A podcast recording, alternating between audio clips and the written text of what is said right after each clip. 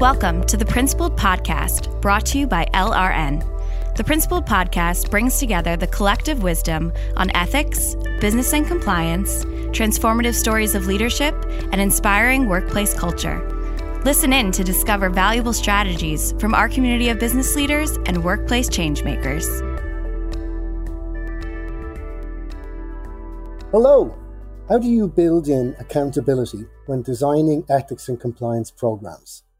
Who needs to be involved in that effort and who doesn't yet have a seat at the table. Hello, and welcome to another episode of LRN's Principled Podcast. I'm your host, Damien DeBarra, Senior Advisory Learning Solutions Manager at LRN. Today, I'm joined by Alexis King, one of the learning directors in our instructional design team. We're going to be talking about accountability in ethics and compliance programs and how instructional design can influence that by combining stakeholder expectations with the learner experience. Alexis is an expert in this space, having built corporate E&C programs that ignite tangible culture change for over 15 years. Alexis, thanks for coming on the Principled Podcast. Thanks for having me, Damien. How are you doing today? It's a rainy day here, and that's a little unusual for this time of year, but we're managing. I'm hoping the sun will come out soon. Okay. Well, it's raining in London where I am, which is not unusual for any time of the year. So, so Alexis, let's start out with a really obvious question. What does a learning director do? In a nutshell, I would say that learning directors are these purposeful and strategic gap fillers. So organizations have these gaps that they identify in terms of performance or knowledge or culture or attitude.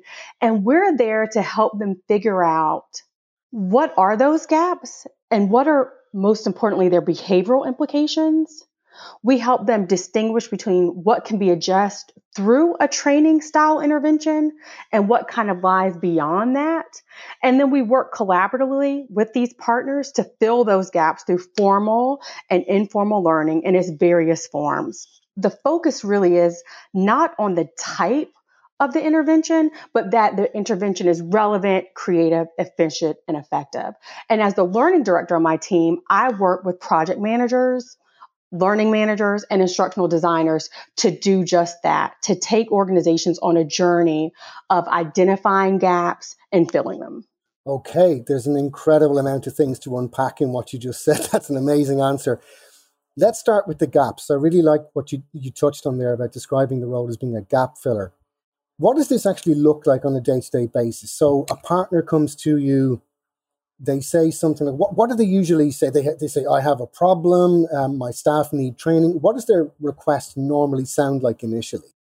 Well, problem has become like a four letter word in a lot of spaces, right? So they talk about opportunities, they talk about areas of growth. They talk about, we've noticed that this is happening in the world or this is happening with our competitors, or this is starting to happen inside our own doors. And we want to get in front of this. We want to get on top of this. We want to figure out how to eliminate risk.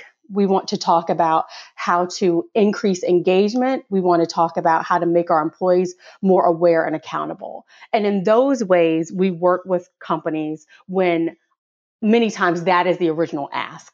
Right. If I could just drill into something else you touched on there, you said that they come to you sometimes with the notion that this is happening in the world and we want to get in front of it. To what extent do you think the partners who come to us, how aware are they of what's actually happening in their organizations? Or are they reacting sometimes to what they think is happening in the world outside? Is it 50 50? What do you think? I think many times we are far more aware of what's going on in the world and in other organizations than we are in our own. I think it can be very difficult to have that inner look at exactly the good, the bad, and the ugly about home, about your company, about an organization that you've committed to. And I think that that's part of our role as a partner to facilitate with stakeholders that inward look and to help them use the data from that inward look to talk about the gaps that exist that need to be closed in terms of performance, knowledge, etc. Let's maybe take it for instance. So maybe if you could think about a current partner that you're working with, obviously we, we're not going to name anybody because that wouldn't be appropriate. But if you could think about a current partner you're working with, could you give us an example of a need or a gap, as you call it, that they've come to you with? And how are we, what does it look like on a daily basis? How are we going through that process with them? Well, I worked with a client recently that was having some challenges in terms of retention they were having challenges in terms of employee satisfaction as it pertained to the diversity of their workforce. So, one way that they wanted to address this, they were aware that they had set up the proper mechanisms, if you will, to support a diverse and inclusive environment. However, they were aware that there were failings still occurring because of the feedback they were getting from employees during employee satisfaction surveys and exit interviews.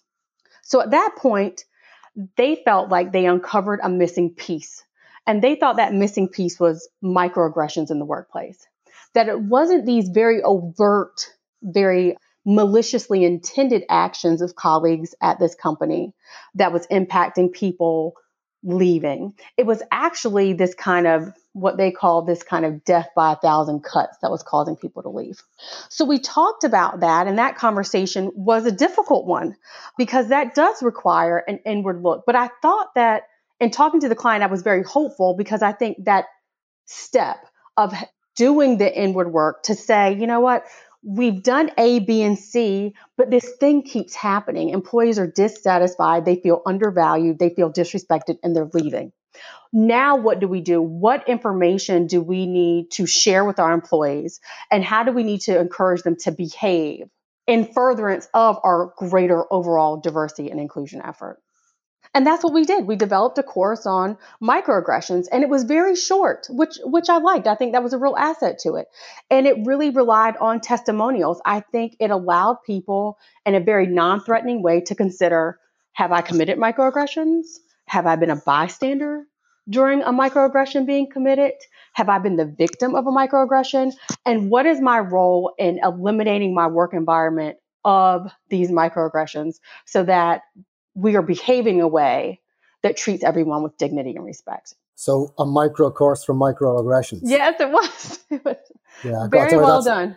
oh, well oh, yes. So, but I'm struck by there's a word that keeps jumping out at me as I'm as I'm listening to you speak, which is the word facilitate, and it sounds like actually a large part of your role is as much of a listening role as it is a kind of role of saying here's how it should be. Is that about right, or am I am I misinterpreting? No, I would say that's very much the case. I really approach engagements with the attitude of companies have a need and that need needs to be met. What is the problem? How do we talk about the solution? What part can we play in that solution? And I think, as I said before, not everything is solved through a training. Mm-hmm. But most things can be supported by the proper training initiative. Let's talk about that a little more for a second. So, not everything needs a training.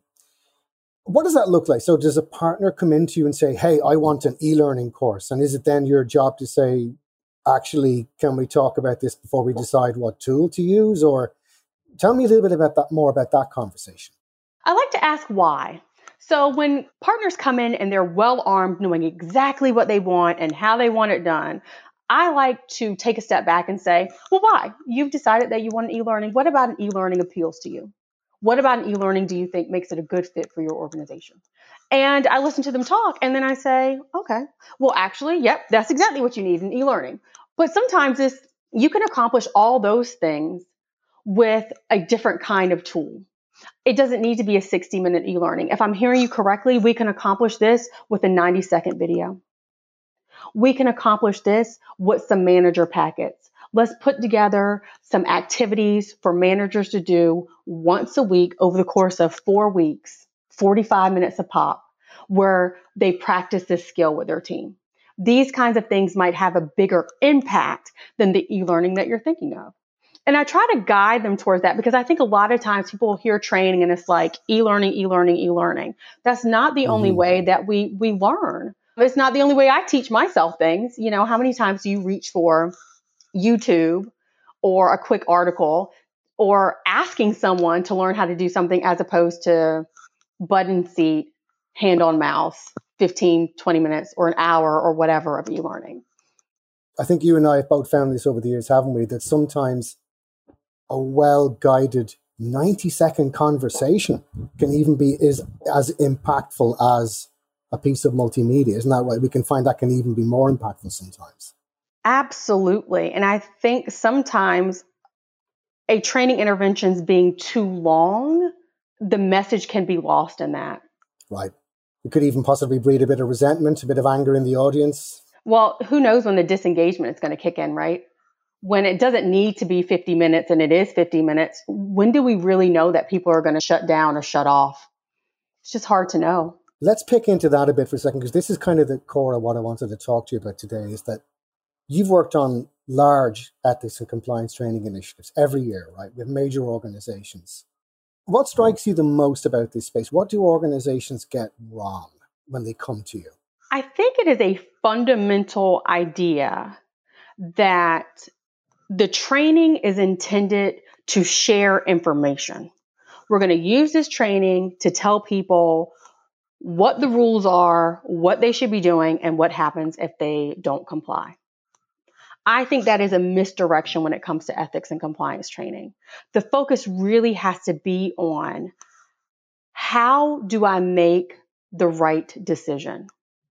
When are the opportunities to make these decisions? How do I go about making the proper decision? What does making the right decision feel like? It's really about developing a decision making muscle, not about knowing every paragraph in the policy. It's not about knowing about the fines and the jail time and all the trouble we'll be in. It really is about identifying when something is not right, like having that that feeling that whoop, something is not quite right here.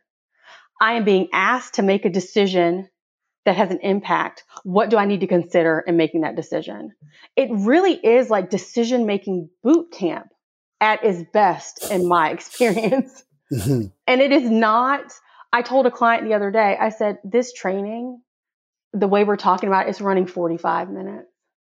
An average reader would be able to read this policy in 12 minutes. We've nice, missed the, okay.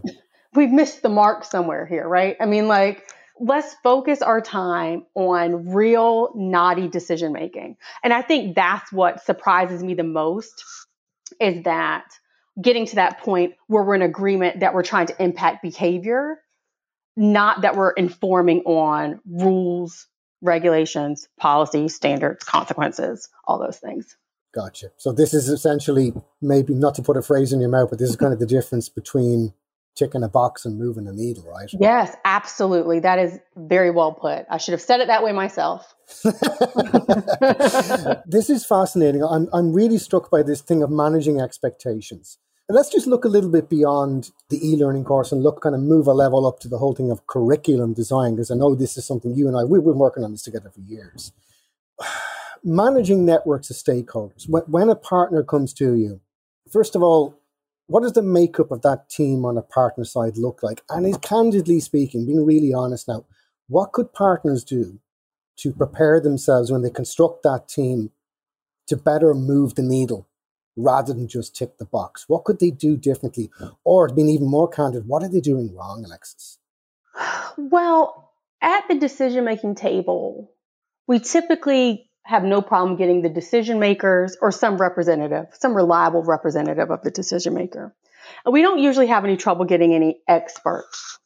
Okay. So we usually have some key leaders. We usually have someone from legal, someone from HR, people and culture, kind of that that kind of aspect of the organization. But oftentimes I look around and I don't see any members of the target audience. Mm-hmm. And I don't see any people that are true drivers and champions of the change.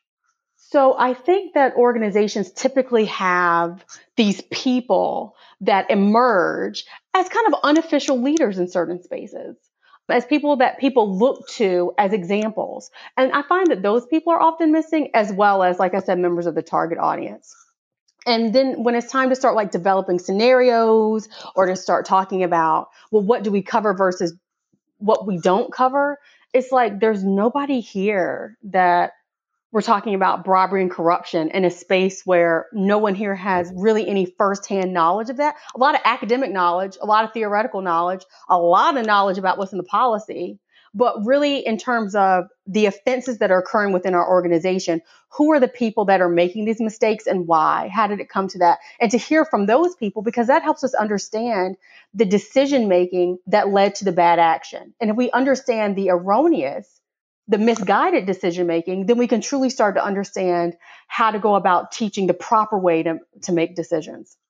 It's intriguing. I'm almost imagining a scenario here, Alexis, whereby, for those in the audience, if you haven't figured it out yet, I am Irish. And I'm imagining somebody coming and saying, Hey, we're building a course on Irish history. And then never actually asking a single Irish person to contribute to that. Yeah.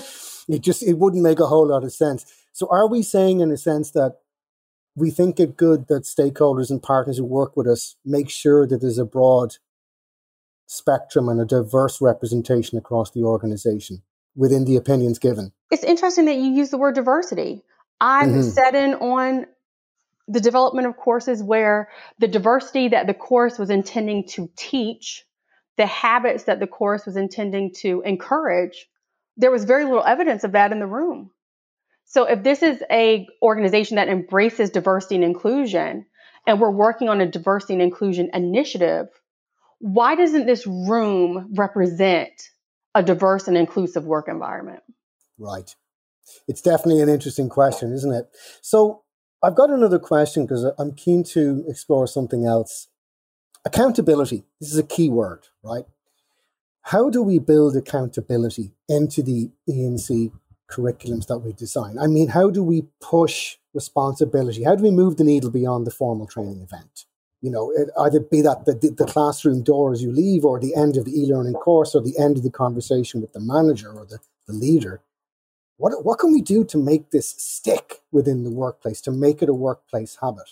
Because I'm particularly struck by what you said earlier on about boot camp for decision making. That's a really interesting way of describing that.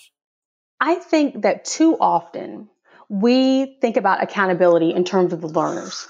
And we forget that really, once an organization puts out an ethics and compliance learning event, they create accountability for themselves as well. The organization becomes accountable as well as the learners. So, learners are accountable for taking what they've learned and applying it in the workplace. The organization is responsible and accountable for making sure that those opportunities exist and that everything that they said in the training is stood over within the organization. So, if you've spent 20 minutes talking to me about the importance of speaking up and identifying red flags and doing the right thing and no retaliation, I need to be heard when I speak to my manager. And there needs to be the necessary processes and people in place to support me if there's another concern that I want to report. And all those pieces need to exist at an organizational level as well as for the individual. The accountability really goes both ways. And that means that you can't think of your training intervention as a magic bullet. It has to be a part, as you mentioned earlier, Damien, of a curriculum. Where's the communications that teed up the rollout of this learning? Where's the learning? Where are the post learning initiative or post learning intervention opportunities to apply that? Have you set up ways for me to have conversations with my manager in furtherance of discussing this topic? Have you set up opportunities for me to uh, tackle some problems or practice some decision making with my colleagues? Where's the rest of it? In order for this training to truly be effective and in order to hold learners accountable, organizations have to be accountable and making sure that the learning event is part of an overall journey. I think that's really striking, that word journey. The thing that breaks my heart, Alex, and I think we've talked about this before, is like the likes of you or I spend months, maybe a year, working with a partner on an entire curriculum and we build courses and we create managers materials and we do all sorts of this amazing stuff and then the product gets launched inside the organization with a sort of do it by Friday or else email, yeah. which just like, you know, destroys all the goodwill in the room. And talk to me a little bit more about communications. I mean, Is that something you've seen used well within organizations as part of curriculum design? Oh, yeah. One thing I really like seeing is when clients say, okay, we want to build this e-learning. So we're going to build this e-learning. Now, now that it's built or now that we have an idea, it's almost built. Alexis, let's put together a 60 second trailer that we can email out to all the employees that let them know that this is coming. And let's really invest in that. Let's use video, let's use animation, let's make this something that people, their interest will be piqued. They will be on the lookout for this. I think that's always a really good idea. And that, like I said, that's part of the setting the stage. Like this is important enough for us to advertise it. This is important for enough for us to give you a heads up that it will be available in 10 days or in three days. And I think that that really helps to further endorse the training as being something of value. So you're almost like I've seen you do this. You almost sell it like it's a movie about to be released inside yeah. the organization, right? Give it a proper viral campaign almost. Really, it's and it has a huge impact. Believe it or not, people talk about it because I don't know about your inbox, Damien, but mine is not really filled with that many interesting videos or like things like that. So like you get something like that and it like catches your attention and you're more likely to be like, hey, did you you saw a video that came out? Wonder what that's going to be about. That sounds like it's going to be interesting. So I think I think it does start the conversation even those kinds of campaigns. So listen i think we could talk about this stuff all night and you and i have done sometimes but i think we need to wrap it up. Let me finish off with one last question. For anybody out there listening who's maybe thinking about coming to lrn or someone like lrn or thinking about creating their own e&c curriculum or their own training initiative do you have like a top three tips that you would give out to those folks? And these could be do's or don'ts but like I'm just curious, do you have a top three off the top of your head you might like to share with folks? Just three. Okay. It can be five, it can be 10, but I think it'd be good if we kept it to three. But over to you. These could be like the top 100 of all time. so if I had to do three off the top, I would say one, create a true program. Create a program that involves a communications plan, a meaningful learning event such as an e-learning and then post e-learning on the job opportunities to practice, to discuss, to further explore. I think that is very important. The second thing would be to make sure you're getting inputs from the right people. Really take a look at who's sitting at the table. I mentioned this before, and make sure you have your decision makers, your content experts, members of your target audience, and your key drivers and champions of change. Like they have to be there to really create content that is meaningful and relevant. So that's the second one. And my final one would be this is a big one, but to really shift your thinking about the meaning of the training. The training is not designed to teach policies, talk about rules, wag your finger and let people know about all the jail time and job loss and all the things that will happen if they don't do the right thing. But it's really about teaching people how to embody your organization's values, live your organization's culture, and make decisions. Again, back to decision making boot camp. The focus is on teaching people how to make decisions, not teaching people policies, which they're all very capable of reading. That would be my three things. That's it. One, two, three. Thanks, Alexis. That's amazing. I think we could unpack those three things for another six hours. But I think our audience will reward us for brevity. So I'll probably wrap it up at this point. So, Alexis, it's been an absolute pleasure having you on the podcast. Again, for everybody listening, my name is Damien DeBarra, and I want to thank you all for joining us on another episode of the Principled Podcast by LRN. We hope you enjoyed this episode. The Principled Podcast is brought to you by LRN. At LRN, our mission is to inspire principled performance in global organizations by helping them foster winning, ethical cultures rooted in sustainable values. Please visit us at LRN.com to learn more. And if you enjoyed this episode, subscribe to our podcast on Apple Podcasts, Stitcher, Google Podcasts, or wherever you listen. And don't forget to leave us a review.